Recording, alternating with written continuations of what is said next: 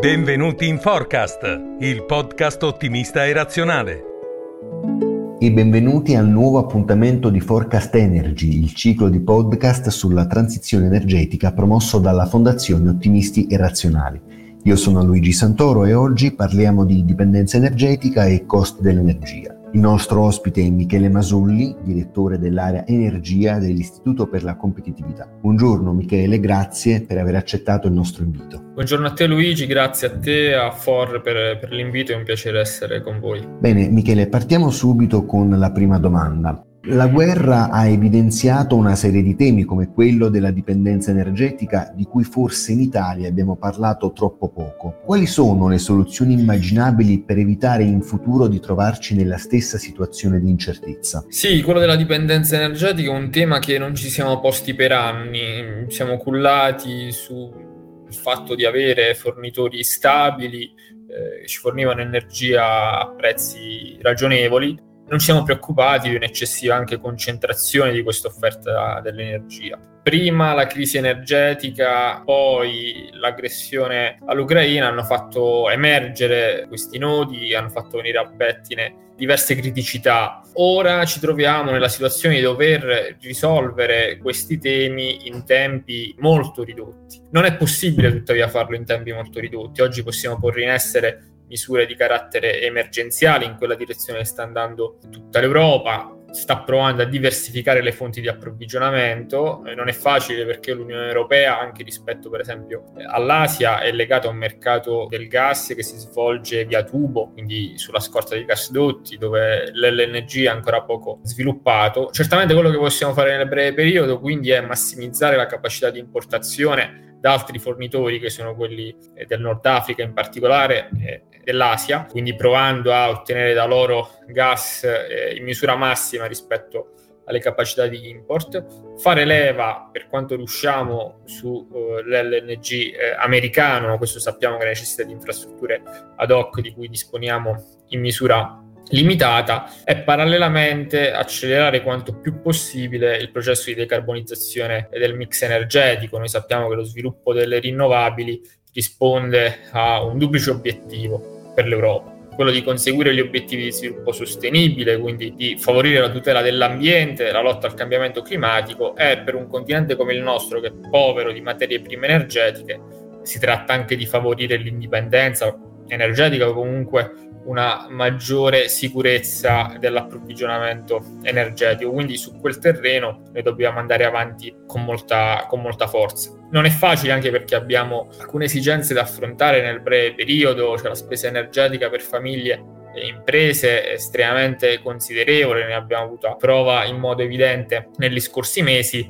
e seppure potremo avere eh, avanti qualche mese di relativa calma, eh, bisogna già proiettare lo sguardo al prossimo anno termico, alla prossima stagione invernale, quindi preoccuparsi del riempimento degli stoccaggi o comunque di avere per il prossimo anno una fornitura certa e a prezzi anche qui ragionevoli. Quindi nel breve periodo diversificazione delle forniture in misura massima possibile, nel breve e lungo periodo eh, fonti rinnovabili, quindi anche gas a basso contenuto di carbonio e gas rinnovabili e non dobbiamo dimenticare l'efficienza energetica perché la riduzione dei consumi energetici e l'efficienza, come si dice in Europa, energy efficiency first, eh, dà un grande assist nella direzione della sicurezza energetica. Giustamente tu hai parlato di breve, medio, lungo periodo. Ora eh, l'arrivo del caldo è imminente e questo può aiutare. Il problema del costo delle bollette può rientrare in un target più affrontabile.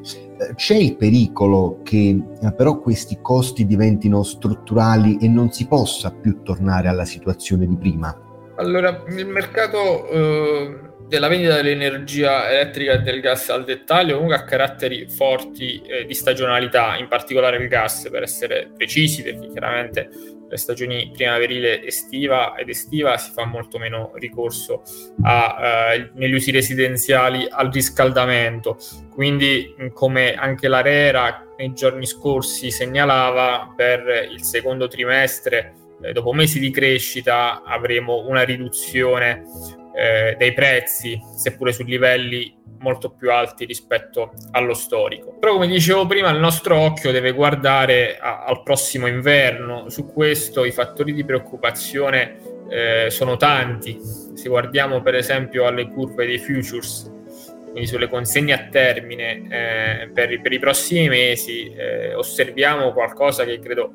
sia mai capitato su perlomeno in queste proporzioni sui mercati finanziari, cioè i contratti per agosto hanno prezzi superiori rispetto ai contratti per dicembre, qualcosa se vogliamo di stranissimo perché sistematicamente sono proprio i mesi estivi quelli in cui eh, si, ci, si beneficia di prezzi inferiori, si sfruttano questi prezzi più bassi per eh, riempire gli stoccaggi e utilizzarli poi nella stagione invernale. Oggi invece la paura di un'interruzione delle forniture porta a una corsa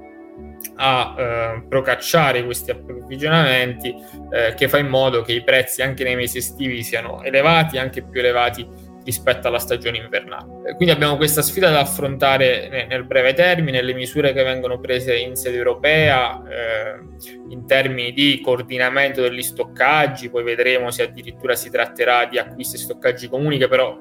diciamo, eh, implicano una necessità di coordinamento molto più spinta perché sappiamo che l'approvvigionamento del gas non viene fatto dagli stati, ma viene fatto dagli operatori di mercato, quindi si tratta di, di coordinare un sistema molto più complessa, però vanno in questa eh, direzione. Quello che però era evidente già prima della guerra in Ucraina è che eh, il riallineamento verso prezzi pre-crisi, quindi quelli precedenti rispetto a maggio-giugno 2021, sarà molto lento potremo ritornare su prezzi pre-crisi a partire dal 2024, 2025, 2026, quindi in ottica pluriennale. Questo era già chiaro quando la ripresa eh, post-Covid è iniziata a galoppare in un periodo in cui la domanda di energia e più in generale la domanda dell'economia eh, si muoveva a ritmi più elevati rispetto all'offerta. Quindi questo era già chiaro prima. Quello che succederà con questo ulteriore fattore di cui dobbiamo tenere conto, cioè quello che sta succedendo in Est Europa, non è ancora chiaro, ma chiaramente è anche poi riconducibile agli sviluppi delle vicende sul suolo dell'Ucraina, quindi bisognerà misurare quanto quelle vicende, quanto dureranno, come andranno eh, evolvendo, se si registrerà un ulteriore aggravio, dinamiche queste che condizioneranno di necessità i mercati energetici e anche il livello dei prezzi, ma come dicevo il riallineamento a prezzi pre-crisi impegnerà i prossimi anni, non è questione vicina. A proposito di prossimi anni, gli interventi del governo sui prezzi, sull'energia sono stati veloci, lo stiamo vedendo, stanno anche tamponando l'emergenza.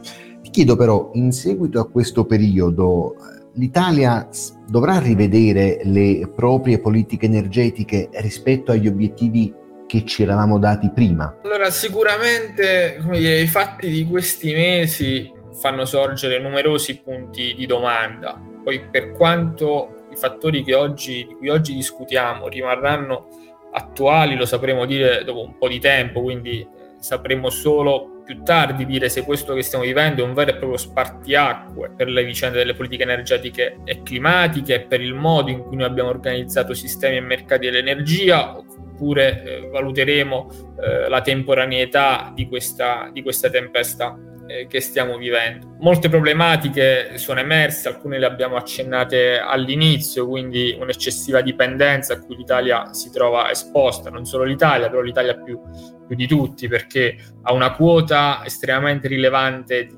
eh, gas nel proprio mix eh, energetico, ha una quota prossima al 100% se vogliamo di import di questo gas. Molto di questi import è a carico della Russia, quindi sono fattori che combinati vanno ad accrescere questi caratteri di dipendenza. In più, ma questo è un tema europeo, eh, i mercati dell'energia hanno sempre più ridotto la lunghezza della propria prospettiva, quindi prezzi fissi, consegne a termine, eh, contratti di medio-lungo periodo sono stati, eh, non dico abbandonati, ma il loro peso sul mercato si è di molto ridotto. Sostanzialmente ci si basa sia sul gas, sia sull'elettrico, su mercati spot, quindi sul mercato del giorno prima, e questo anche per i settori più vulnerabili dei consumatori. Questo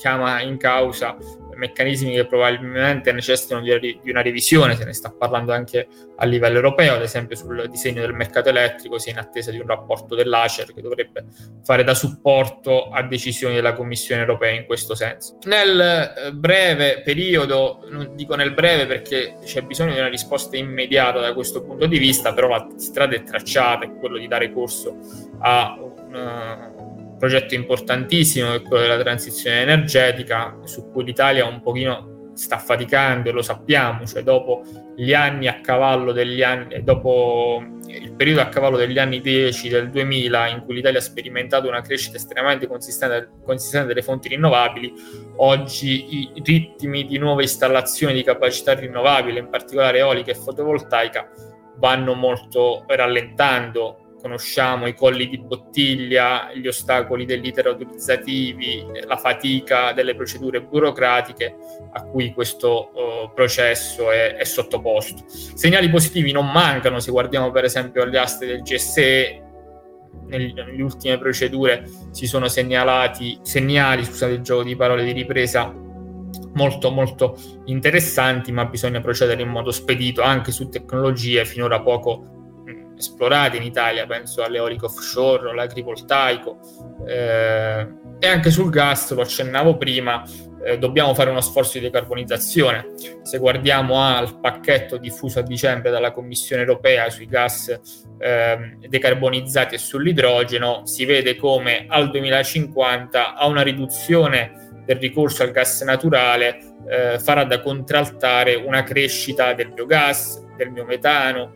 dell'idrogeno, è un terreno su cui l'Italia presenta già performance interessanti, ma su cui bisogna fare molto di più in termini di incremento eh, della produzione. Sull'efficienza energetica, dicevo prima, bisogna fare anche uno sforzo importante di elettrificazione e diffusione di tecnologie che fanno ricorso all'elettricità, penso alle nostre case, agli usi residenziali dove il ricorso al gas è ancora molto significativo, c'è il comparto della mobilità e l'esigenza di affrancarsi anche lì dagli idrocarburi, è uno sforzo complessivo che va, eh, posto, va posto in essere, su cui si aprono anche nuovi spazi per un protagonismo eh, dei consumatori, sia delle famiglie che delle imprese, in forme singole e aggregate. Abbiamo una grande possibilità nei fondi del Piano Nazionale di Ripresa e Resilienza, molto spesso come dire, si, si ravvisa un fabbisogno molto importante di risorse economiche per sostenere il processo di transizione energetica. Effettivamente sono esponenziali rispetto a quelle che vengono oggi messe in campo e non tutte possono ricadere sulle finanze pubbliche. C'è un'esigenza di mobilitazione della finanza privata attraverso i meccanismi e gli strumenti della finanza verde. Però oggi, grazie alle scelte europee che hanno prioritizzato l'investimento nella transizione energetica, c'è una mole di risorse negli ambiti della decarbonizzazione, delle infrastrutture sostenibili da impegnare, ma l'esperienza italiana è molto ricca in questo senso, non bastano le risorse, bisogna saperle mettere a terra, risolvere quei colli di bottiglia e dedicarsi all'implementazione, all'attuazione di queste misure. Quindi bisogna dedicarsi a questa parte, non solo al disegno al finanziamento, ma alla spesa, alla gestione e all'implementazione di questi progetti. Michele, grazie per la disponibilità e soprattutto per la chiarezza e la precisione nelle risposte. Noi vi diamo appuntamento alla prossima puntata di Forecast Energy. Grazie e alla prossima.